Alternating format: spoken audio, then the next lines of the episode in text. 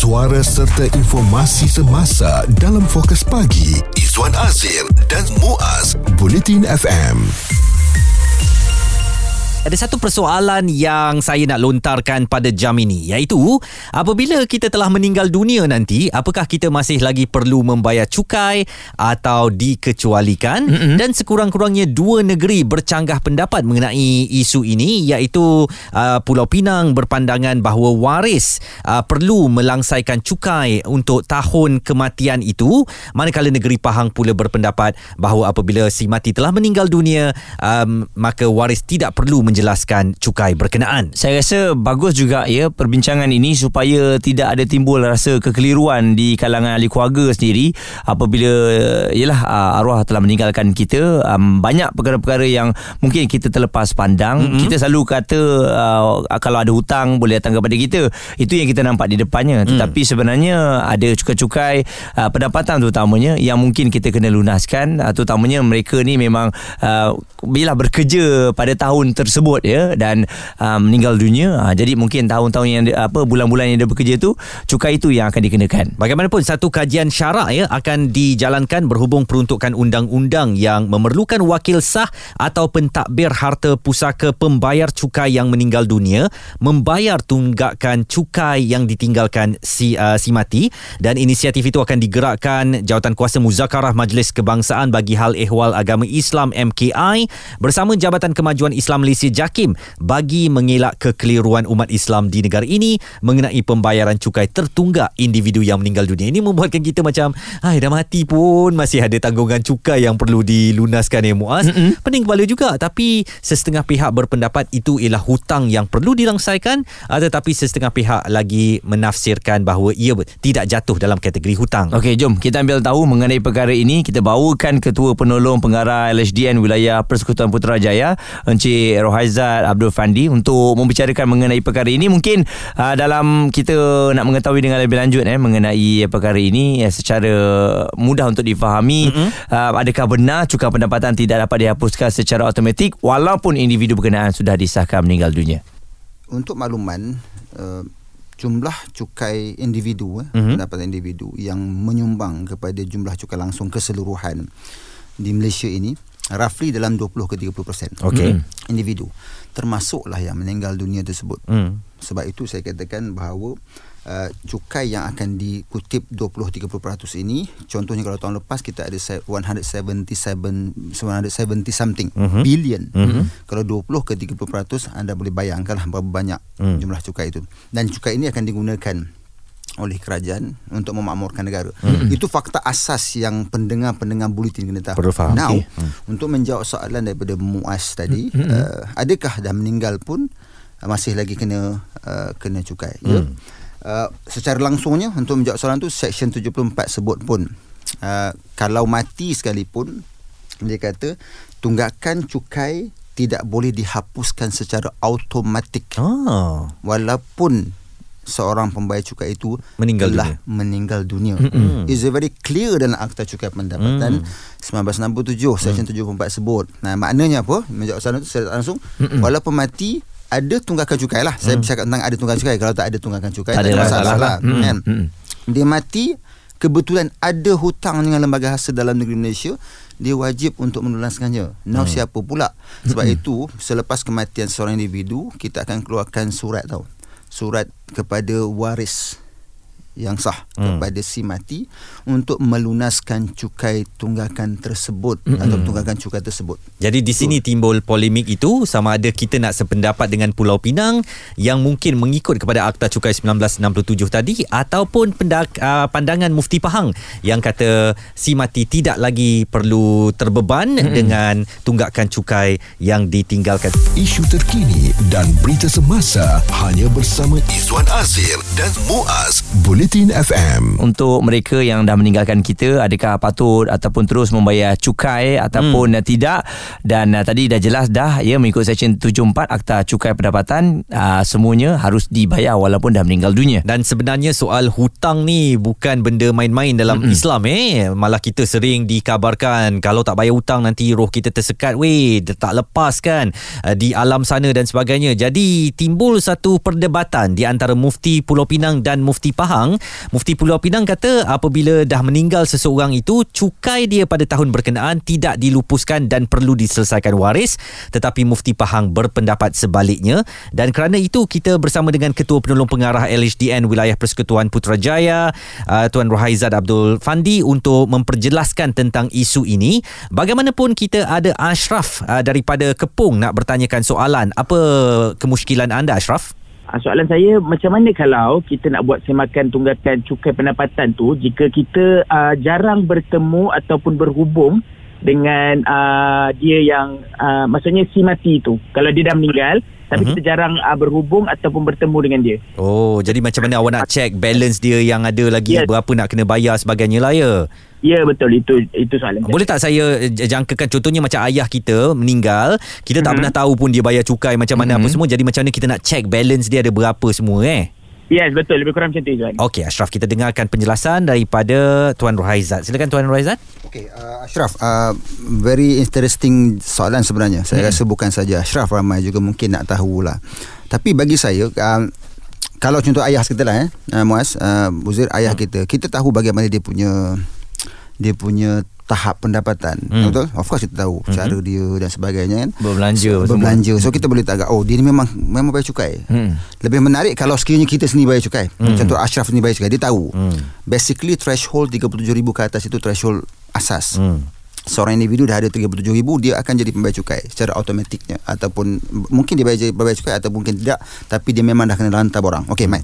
Kalau sekiranya nak tahu macam mana uh, contohnya apabila kematian ayah eh, so kita nak double check. Hmm. Mas, sama ada ayah ini ada tunggakan cukai ataupun ada refund. Hmm. Ah dia pun menarik juga. Dia bukan tunggakan cukai je. So dia kena contact kita. Hmm. Tidak ada cara lain. Hmm. Ah sebab untuk my tax dia tak boleh buka for sure sebab my tax tu adalah individu punya Uh, rekod peribadi, eh. Hmm. Kalau ayah tak bagi password tak kemungkinan lah dia Betul. boleh tengok. Hmm. Dia boleh go through kita dalam website kita pun boleh and then dia boleh call kita ataupun dia boleh datang ke kaunter mana-mana kaunter untuk check. Hmm. Kalaulah sekiranya Ashraf tidak mengetahui di mana lokasi fail bapanya berada dia boleh pergi mana-mana tak ada masalah.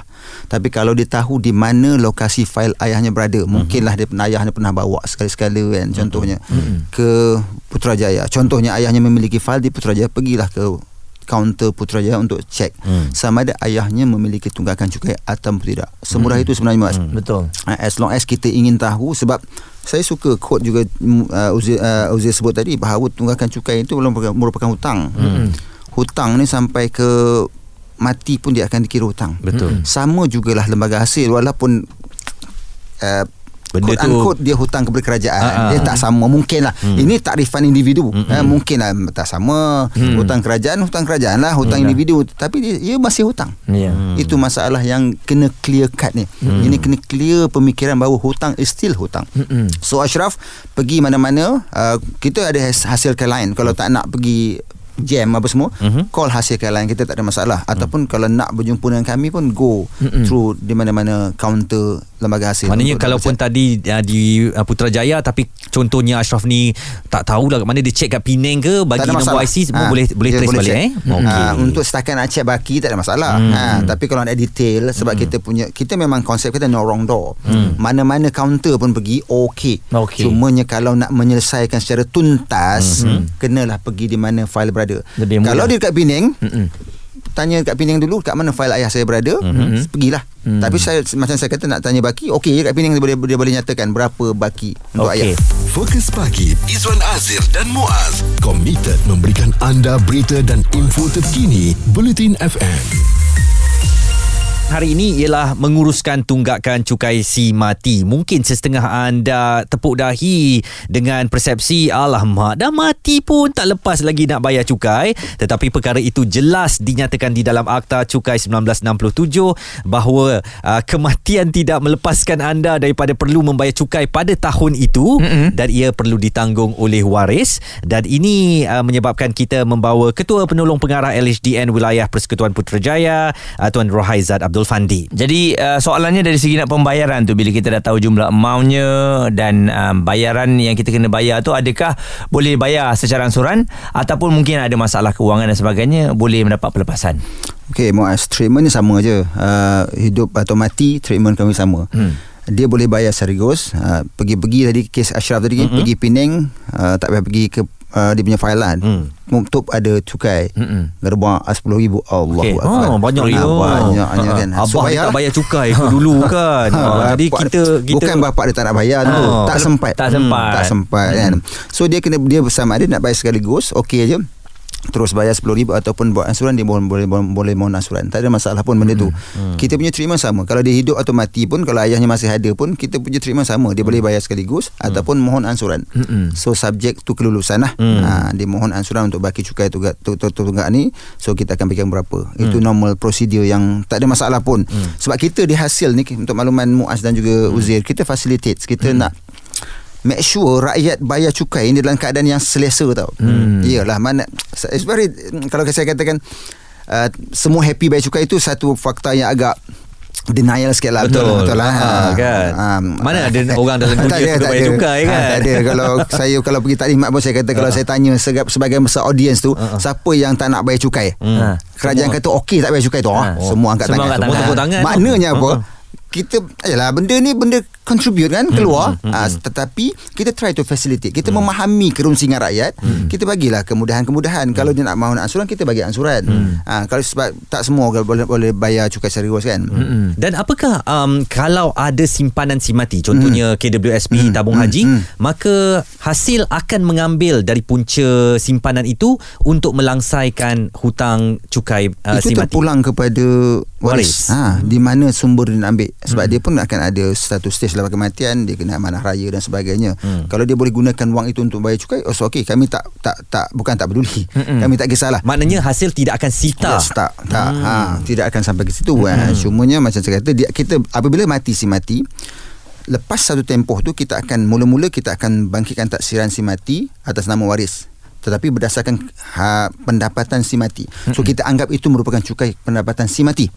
Contohnya dia dia hidup sampai bulan 6. Uh, so daripada 1 hari bulan 1 20 22 contoh ya.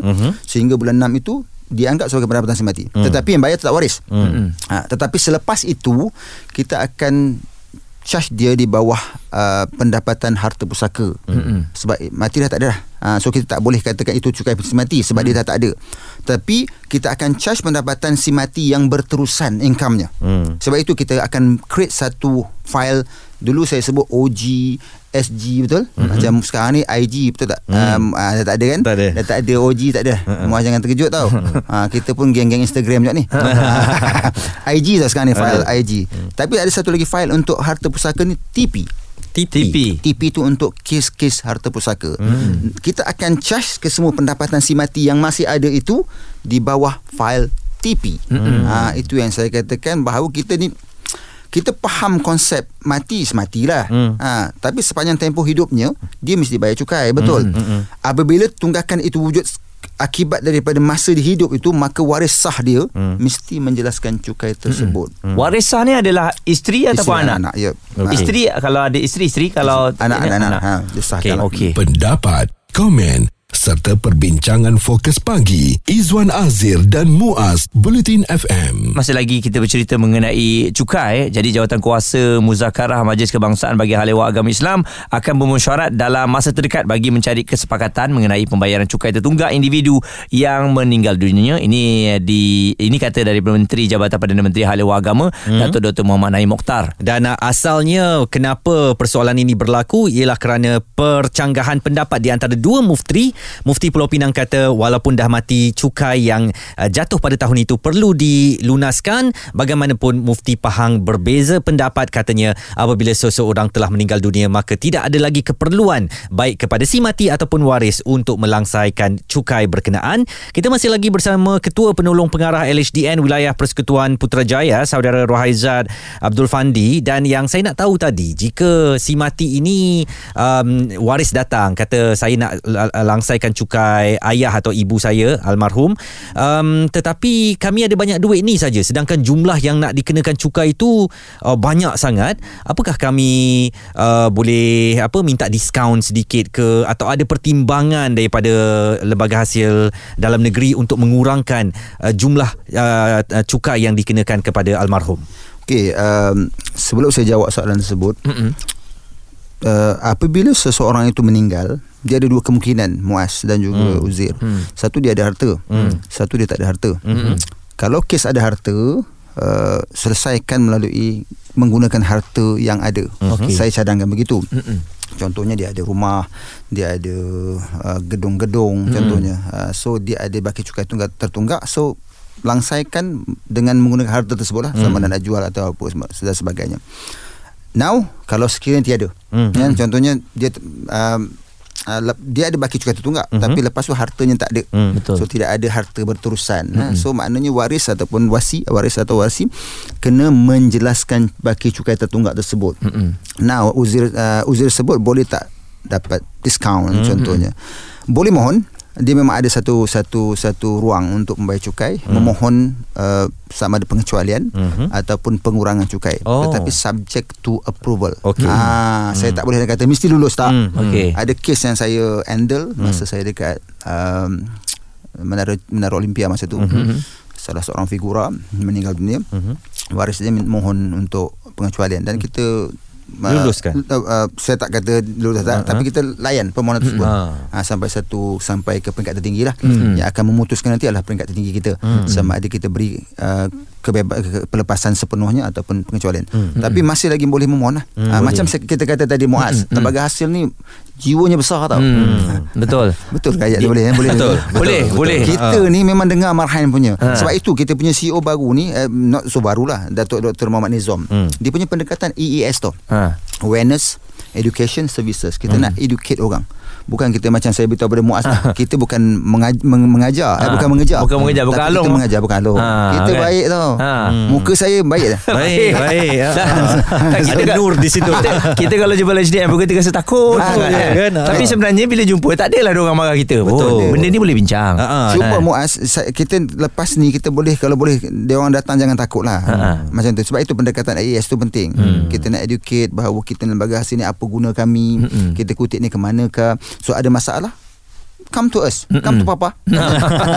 Jangan lagi Kalau lagi nanti Susah. Tak selesai masalah. Sama juga kes Harta ataupun uh, Si mati. Uh, Tak pedulilah. Anak-anak apa semua. Uh. eh, Lantak lah. Aku tak nak jumpa dengan lembaga hasil ni. Aku hmm. menyampah dengan logo logo hmm. tiga segi ni. Hmm. Akhirnya Kes ini berterusan sampai sampai tak sudah lah. Okey, bila sampai tak sudah ni, waris ni, apakah tindakan yang akan dikenakan kepada mereka? Okay. Ni ni kita nak cabut lari lah contohnya. Hmm. Ha, alang-alang, ah, tak ada sanggup power pun. Oh, ha, kan? Lepas tu, ni lebih masalah lagi, yeah. ialah kita minta jauh lah. Berdendam hmm. pula dengan si mati. Oh. Kan, maksudnya dengan ayah dulu marah hmm. dan sebagainya. Hmm. Dan kita berat kena bayar. Ha, jadi lari. Apa tindakan kena waris ni? Sama juga treatment macam seorang hidup. Hmm. Waris ni kalau sekiranya kita dapati dia lah waris sah kepada kepada si mati, si mati uh-huh. so kita boleh uh, uh, tunggakan yang tidak dijelaskan itu kita boleh uh, mengenakan sekatan perjalanan. Hmm. Uh, itu yang paling ditakuti oleh Betul. Hmm. Tak best ah. Uh, kan. dekat airport je tak boleh pergi kan. Tiket dah beli kan. Uh, oh, tapi tak boleh. dekat airport menangis. Hmm. Oh betul. Uh, And then aset-aset si mati tidak boleh diagihkan hmm. Difarayatkan sebegitu rupa Tak oh. boleh Selagi mana tunggakan cukai itu tidak boleh Tidak diselesaikan Itu kesan ah. dia Okey uh, Kita ada soalan daripada pendengar um, Seorang ni menghantarkan WhatsApp kepada kami Wahyudin namanya uh, Kalau si mati belum sempat dapat refund cukai Boleh ke waris claim Dan bagaimana kaedahnya Wah oh, refund ya. ni menarik, dia eh? ha, Yang ni menarik Yang ini paling hmm. Ada dua je Saya kalau beritahu Uzir hmm. Dua situasi situasi yang uh, orang biasa tahulah. Ha. Satu ada tunggakan, satu lagi ada refund. Okay. Tunggakan orang tak suka. Ha, ha. Refund, refund orang suka. suka. Sama juga dengan konsepnya dengan hmm. uh, lembaga hasil. Hmm. Boleh menuntut untuk on behalf kepada waris. Kalau kita tunggakan pun kita bagi kepada waris refund takkan kita tak boleh bagi kepada waris? Betul, betul. Uh, common sense lah. Dia hmm. macam tak adil lah tak adil lah. Kau, dia, dia nak minta barang kan dia nak minta kau lembaga hasil. Kalau tunggakan kau cari. Uh, refund kau senyap. Uh, kita akan bagi juga. Tak ada masalah. Fair lah. fair, fair. satu lagi soalan. Uh, saya ada beberapa kenalan yang tak pernah ke Kota Kinabalu. Apatah lagi bekerja di sana atau pernah uh, belajar di sana? Uh, tak pernah ke sana tapi bila disemak fail dibuka di cawangan Kota Kinabalu Sabah. Jika jika masih hidup, bolehkah buat pindahan fail ke cawangan Putrajaya contohnya? Hmm. Jika sudah meninggal dan waris mahu selesaikan hutang, wajibkah waris ke Sabah sedangkan waris sendiri nak kena keluarkan duit untuk bayarkan uh, tunggakan cukai si mati. Okey. Kalau masih hidup dia boleh transfer uh-huh. uh, bila-bila masa je. Uh, tak ada masalah tapi you notification kena bagi pada tahu kami. Uh, sebab itu salah satu tanggungjawab membayar cukai dia kena memaklumkan kepada lembaga hasil tau. Mhm. Contohnya asal Kota Kinabalu dia bekerja pada waktu di KK. Hmm. Dia KK Kota Kinabalu. Kemudian ditransferkan di Kuala Lumpur. So dia kena maklumkan kepada kami Hmm. untuk kita bagi tahu alamat terkini so kita akan pindahkan fail itu daripada Pejab, KK satu pejabat ke, pejabat ah, yang ke sekarang. KL lah Mm-mm. di mana-mana Alamat lembaga semasa, eh. yang berhampiran ha. so kalau mati waris boleh pindah juga tak ada masalah untuk kita selesaikan. Mm. kita macam ulang balik. Um, kita tak susahkan rakyat. Tapi rakyat rasa macam tersusah. Betul. sedangkan dia tak tahu tau. Oh. Betul. Ni dia Ah. rasa dia kena fly ke Ah, Sabah kena pula. fly buat for kan? Hmm. minta lah pindah file untuk kita selesaikan di sini. TP contoh kalau nak nak create file TP baru pun di sini tak ada masalah. Nak pindahkan file untuk ke sini pun tak ada masalah. Nak selesaikan di KL Buat apa turun ke, ke Kota Kinabalu semata-mata nak selesaikan tu uh, Tiket balloon pun dah mahal mahal, Mahal betul. tu bah. Sekarang Ah. sudah berapa bah kan Sekarang Sudah 3,000 bah oh, bukan pula aku yang kena bayar cukai itu. Bapa yang mati kan. Kenapa aku pula yang kena Kenapa ke aku sana? kena? Ha. Sabar-sabar Jangan marah Ni dah jadi marah, marah pada si mati pula kan Okey Jadi mungkin uh, Dari segi um, Apa Kesedaran Tadi Cik Raizat kata tadi Kesedaran berbanding tahun-tahun sebelumnya Hmm. Mengenai Harus membayar um, ke, Cukai kepada Yang telah meninggalkan kita ni Ya, kita yakin uh, daripada trend um, jumlah kes eh, jumlah kes uh, saya tidak bagi details figure tetapi daripada tahun 2019 sampailah ke current hmm. ia penurunan yang agak getara hmm. daripada berbelas ribu kepada hanya 2 ke 3 ribu cases Mm-mm. yang ni Tak bayar. yang kes mati lah hmm. kes mati so meaning saya yakin bahawa rakyat Malaysia di suasana hmm. uh, memahami uh, dasar kami memahami bahawa tanggungjawab membayar cukai itu mesti dilunaskan Mm-mm. tidak kira siapa pun Hmm. sama ada individu itu maupun mereka yang mewarisi hmm. uh, daripada individu tersebut juga uh, Muaz saya ambil juga ambil kesempatan kita dulu uh, Muaz saya suka bukan betul tak kalau kita masa uh, lepas kematian si mati Eh, betul antara yang kita laksanakan di kuburan kata orang Betul lah. kuburan Kita- eh? ya, betul. baca Kuburan. talqin betul Betul. Ah, lepas baca talqin apa dia buat Kepada yang ada, Ada berhutang hutang. ha. Ha. konsep sama Mm-mm. Kenapa jadi polemik hmm. konsep sama tau Mm-mm. Uh, cumanya balik berbalik tadi hmm. Uzir Hutang ini hutang kerajaan Betul. nah. Itu je lah Sebab dia fikir jadi. uh, hutang uh, hutang kat timah, hutang 4 dolar, dia tak Yalah. fikir hutang kepada negara ya. Uh, As long as namanya hutang Hmm. Ia wajib untuk dijelaskan Tapi saya tak nak Saya tak nak kom- komen tentang per, Perdebatan dua mufti Betul. Sebab itu bukan bidang Hmm. Bidang kepakaran saya Tapi saya refer to Akta Cukai Pendapatan 1967 Section 74 Clear cut macam tu It's very clear Jadi uh, kita biarkan uh, jawatan kuasa muzakarah Majlis Kebangsaan bagi hal ehwal agama Islam MKI bermesyuarat dalam masa terdekat untuk menentukan um, dua perdebatan ini uh, antara dua mufti ini dan uh, apa pun sehingga keputusan itu diputuskan Akta Cukai 1967 menyatakan hidup atau mati anda masih perlu melangsaikan cukai anda kepada negara. Kita nak ucapkan terima kasih kepada Tuan Rohaizat okay. Abdul Fandi uh, Ketua Penolong Pengarah LHDN Wilayah Persekutuan Putrajaya. Terima kasih kerana bersama dengan kami. Mudah-mudahan ada kesempatan lain untuk kita Betul. memberi penerangan uh, supaya rakyat lebih cakna tentang tanggungjawab mereka. Bincang, debat dan pendapat bersama personaliti TV dan radio. Izwan Azir dan Muaz Fokus Pagi di Bulletin FM.